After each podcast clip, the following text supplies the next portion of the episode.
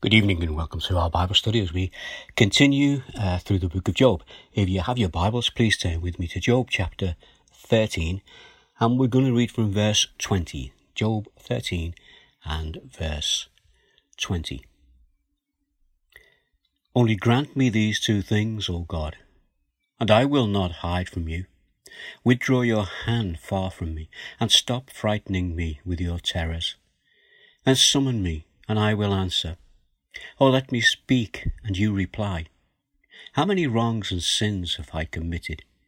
Show me my offences and my sin. Why do you hide your face and consider me your enemy? Will you torment a wind-blown leaf? Will you chase after dry chaff? For you write down bitter things against me, and make me inherit the sin- sins of my youth, and fasten my feet in shackles. You keep close watch on all my paths by putting marks on the soles of my feet. So man wastes away like something rotten, like a garment eaten by moths. Man born of woman is of few days and full of trouble. He springs up like a flower and withers away like a fleeting shadow he doesn't endure.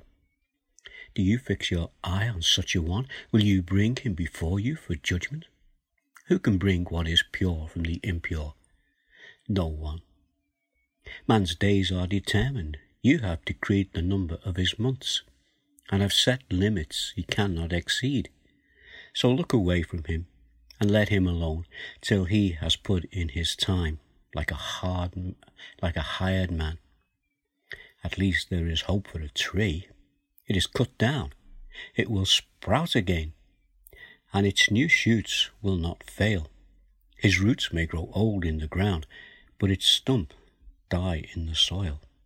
Yet the scent of water, it will bud and put forth shoots like a plant. But man dies and is laid low. He breathes his last and is no more. As water disappears from the sea or a river bed becomes parched and dry, so man lies down and doesn't rise till the heavens are no more. Men will not awake or be aroused from their sleep. If only you would hide me in the grave and conceal me till your anger has passed. If only you would set me a time and then remember me. If a man dies, will he live again? All the days of my hard service I will wait for my renewal to come. You will call and I will answer you. You will long for the creature your hands have made. Surely you will count my steps, but not keep track of my sins. My offences will be sealed up in a bag. You will cover over my sin. But as a mountain erodes and crumbles, and as a rock is moved from its place, as water wears away stone and torrents wash away the soil. So you destroy man's hope. You overpower him once for all, and he is gone. You change his countenance and send him away.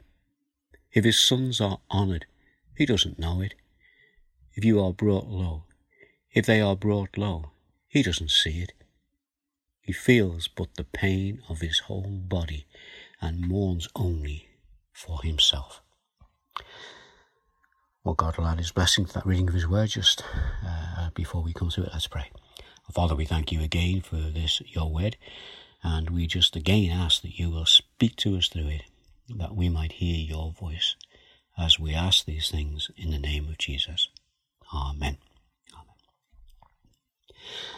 So we come now to Job chapter 13, verse 20, going through to verse 14, uh, verse 14 through to 22. You see, Job, as he's answering Zophar, he also addresses Eliphaz and Bildad. As he tells them what he's going to do, he's going to speak to God, and he wants them to keep quiet and listen. Now, we read these verses last week at the end of our passage, 13, verse 17 through to 19, as Job speaks. Listen carefully to what I say. Let my words ring in your ears now that I have prepared my case. I know I will be vindicated. Can anyone bring charges against me? If so, I will be silent and die. What we see here is the accused who is about to enter the courtroom. And when he gets there, he's going to ask the judge for the list of charges that have been made against him.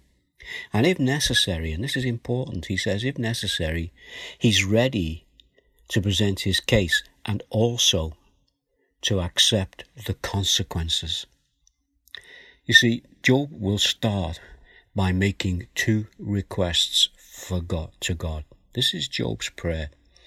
And at the beginning, we see something of Job's relationship with God. Because we read in verse 20 of chapter 13 Only grant me two things, God, and then I will hide from, I will not hide from you. Withdraw your hand from me and stop frightening me with your tears. Then summon me and I will answer. Or let me speak and you reply to me. So, here in this start of this prayer, Job makes two requests. He says to God, Just let me have some respite from my pain and discomfort while we're here. During this time, as, as we speak together, just give me some rest. And then, secondly, he says, And Speak to me, or let me speak to you, so that you can answer me. You see here, Job treasures and respects the relationship that he has with God. And this is a challenge for us when we go through difficult times. The challenge is not to let our reaction be to blame God or to act as though He isn't there. So, you see, Job does neither of these two things. God is there. And, and we know from what we've read in this passage that God knows his situation, just as God knows our situation. So we come to the next section, verse 23 through to 28, and here we see the relationship between sin and suffering. Verse 23 How many wrongs and sins have I committed? Show me my offense and my sin. You know, if we go back to the very beginning, chapter 1, verse 4 and 5, we see that Job even made provision not only for his own sin, but also for any possible sins that his children might have committed. We read in that chapter 1, verse 4 to 5, his sons used to hold feasts in their homes on their birthday, and they would invite their three sisters to eat and drink with them. And when a period of feasting had run its course, Job would make arrangements for them to be purified.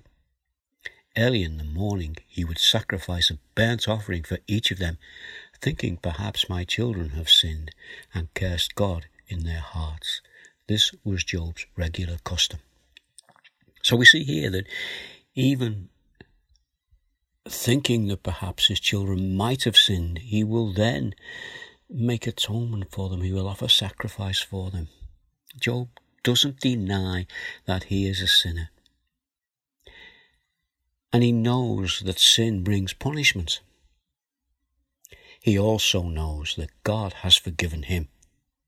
And we know that because in God's eyes, Job is blameless and upright, a man who fears God and shuns evil. Job asks God in verse 24, Why do you hide your face and consider me your enemy? So in this verse, Job is saying to God, Our relationship has been good. It's been like a father and son. And now you see me as your enemy, and I'm not your enemy. So in verse 25, he says, Will you torment a wind-blown leaf? Will you chase after dry chaff? What he's saying is, look, I am already weak and withered. Why do you keep on treating me like this? What is the reason for it? What is the point of it? it, it what are you doing? And then verse 26, he says, For you write down bitter things against me and make me reap the sins of my youth. So Job is saying to God, You must have written down every sin that I have ever committed, right back from being a child up to this day. And now you're making me pay for all of them. For Job to say this, you know, he must have searched his own heart. He must have called to mind every bad thing or action that he has ever thought throughout his life. What he can't understand is that he knows that, yes, he is a sinner, but he knows that he is a forgiven sinner. Job questions himself while in the presence of God. He's thinking, could there be hidden sins that he doesn't know about? And you know, his friends uh, have already sowed the sea. They've already said that they are starting to believe that Job has gained his wealth and his prosperity and his position by dubious means. Dubious means known to him. Now, by his friends thinking this in relation to Job, they're actually bringing God's grace and God's generosity into question. You know, this is just as a suspicious minded person can undermine the hard work of a businessman by making wrong, wrong assumptions that he's gained his success by dubious means.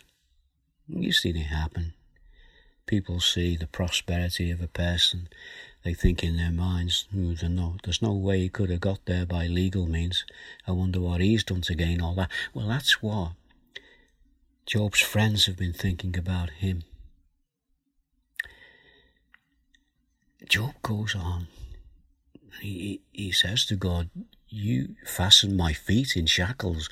You keep close watch on all my paths by putting marks on the soles of my feet. This is what we would call being put in the stocks, to be made a, a public spectacle of disgrace.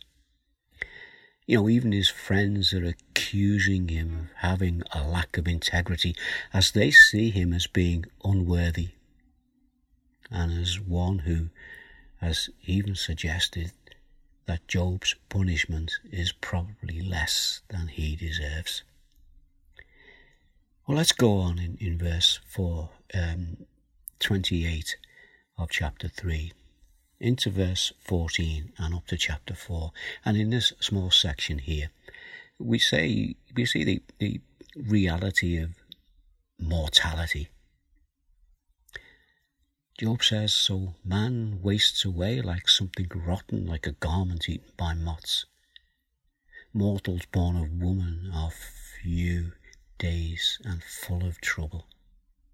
They spring up like flowers and wither away like fleeting shadows. They do not endure. Do you fix your eye on them? Will you bring them before you for judgment? Who can bring what is pure from the impure? No one. So, in these few words, Job is saying life is short. It's like garments, they wear out, flowers wither, shadows only there for a moment and then they're gone. And then he says, We sin. We know that. And we deserve judgment. And then he says, And no one has the power to change this. And Job is right. We come to verse 5 and 6, and here we have a recognition that God is in control. Verse 5 A person's days are determined. You have declared the number of his months and have set limits that he cannot exceed. So look away from him and let him alone till he has put in his time like a hired labourer. Here, Job sees that God is in control. He knows that. But he's asking, is there any hope? Is there any hope that God will intervene? What is needed here is God's grace. And then Job goes on in verse 7 through to 12. And he, he sees here, as he looks at nature, there is hope for a tree. He says, at least, there is hope for a tree. If it's cut down, it'll sprout again, and its new shoots will not fail. Its roots may grow old in the ground, and its stump die in the soil. Yet at the scent of water, it will bud and put forth shoots like a plant. But a man dies and is laid low. He breathes his last and is no more. As the water of a lake dries up and a riverbed becomes parched and dry, so he lies down and doesn't rise till the heavens are no more. People will not awake or be roused from their sleep. Job initially has a glimmer of hope as he sees that when a, a tree has been reduced to a stump, but while the roots are still in the ground, new life is able to spring forth. And with this thought in mind, we see here that Job has a hope of resurrection.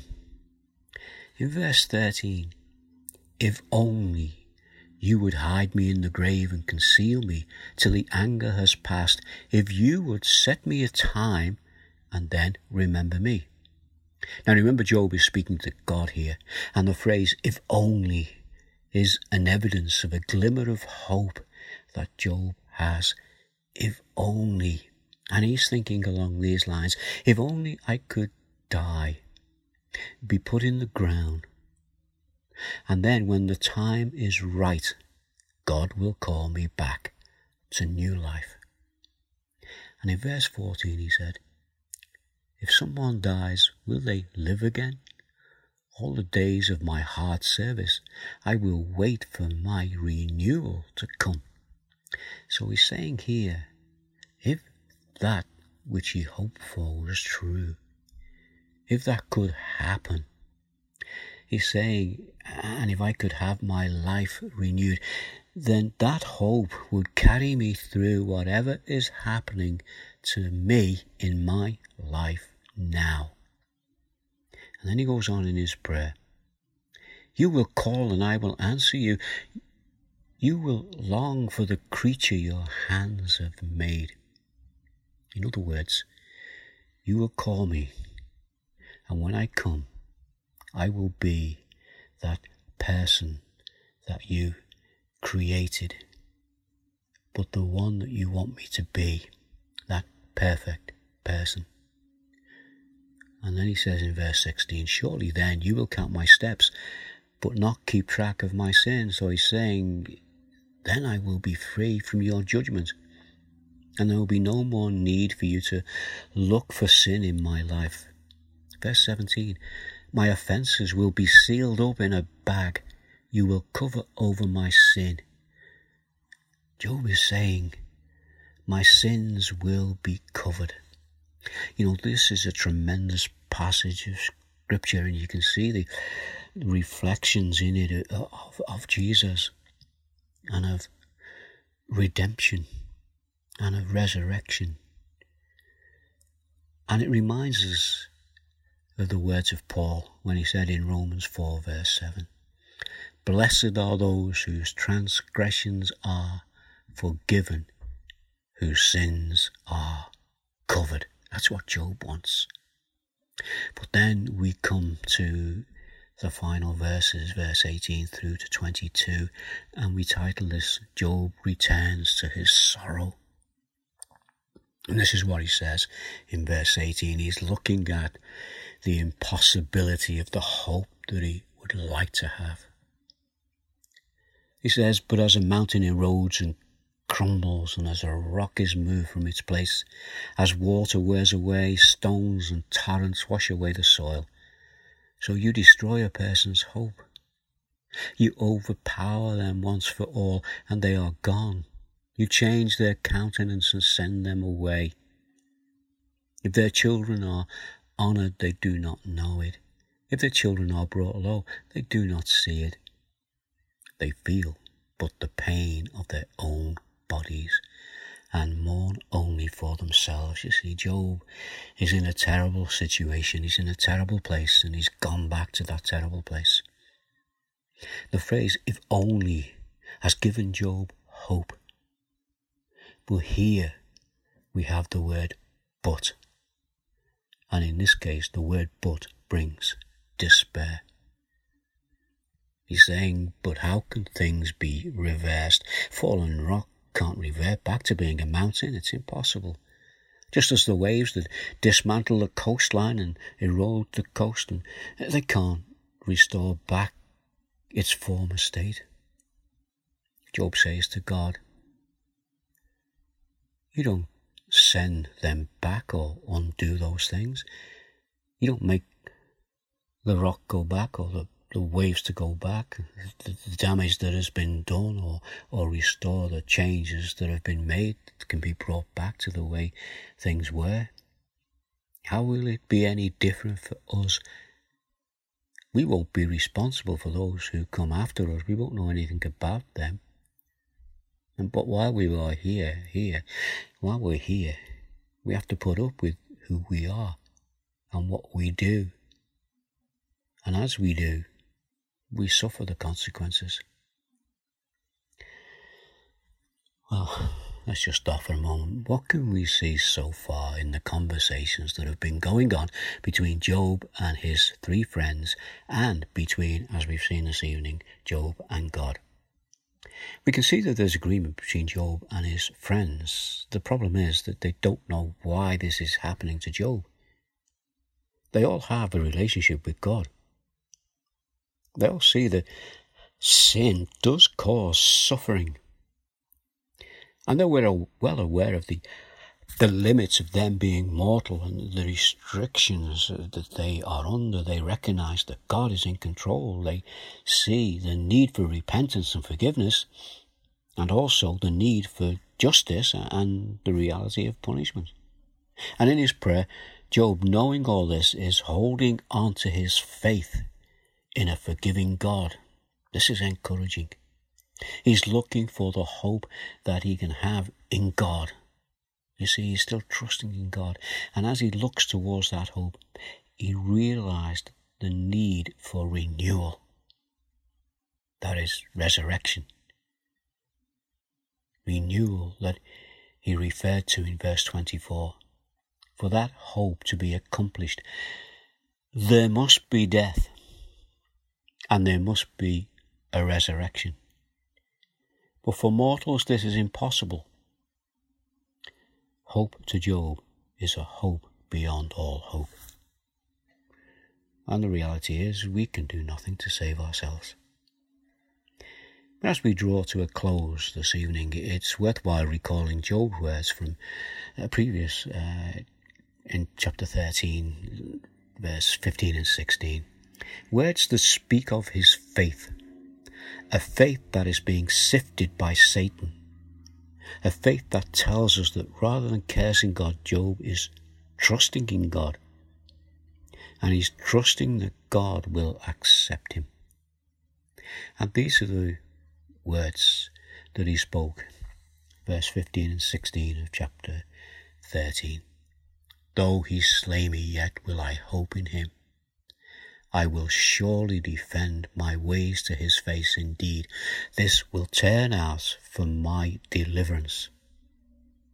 So no godless person would dare come before him. You know, that was a brave thing that Job did when he prayed to God in the words of that prayer that we've just looked at. He didn't get an answer, so he's still struggling. But he still trusts he still believes and he's still looking for that hope. I want to read a few verses from 1 John 1 verse 9. Uh, 1 John verse 1 to 9. That which was from the beginning, which we have heard, which we have seen with our eyes, which we have looked at and our hands have touched, this we proclaim concerning the word of life. You see, this is the disciples. This is John speaking about what he knows. This is about the resurrection that Job said needed to happen in order for sin to be defeated. And it happened. And in verse 2 of John, the life appeared. We have seen it and testified to it, and we proclaim to you the eternal life which was with the Father and has appeared to us. You see, they saw the resurrected Jesus that hope that Job had is being unfurled here. Verse 3 We proclaim to you what we have seen and heard, so that you also may have fellowship with us, and our fellowship is with the Father and with his Son, Jesus Christ. We write this to make our joy complete. So here we have a restored relationship with God because of a death and because of a resurrection. Verse 5 This is the message we've heard from him and declared to you. God is light. In him there is no darkness at all. Job is in a very dark place at the moment, but the light will dawn.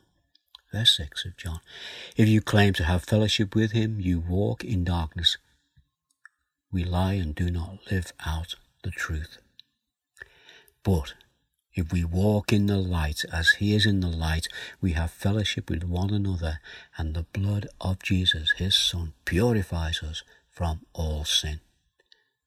The death that needed to happen so that resurrection or renewal, as Job put it, could happen was achieved when the sacrifices made by Jesus as he defeated sin and death.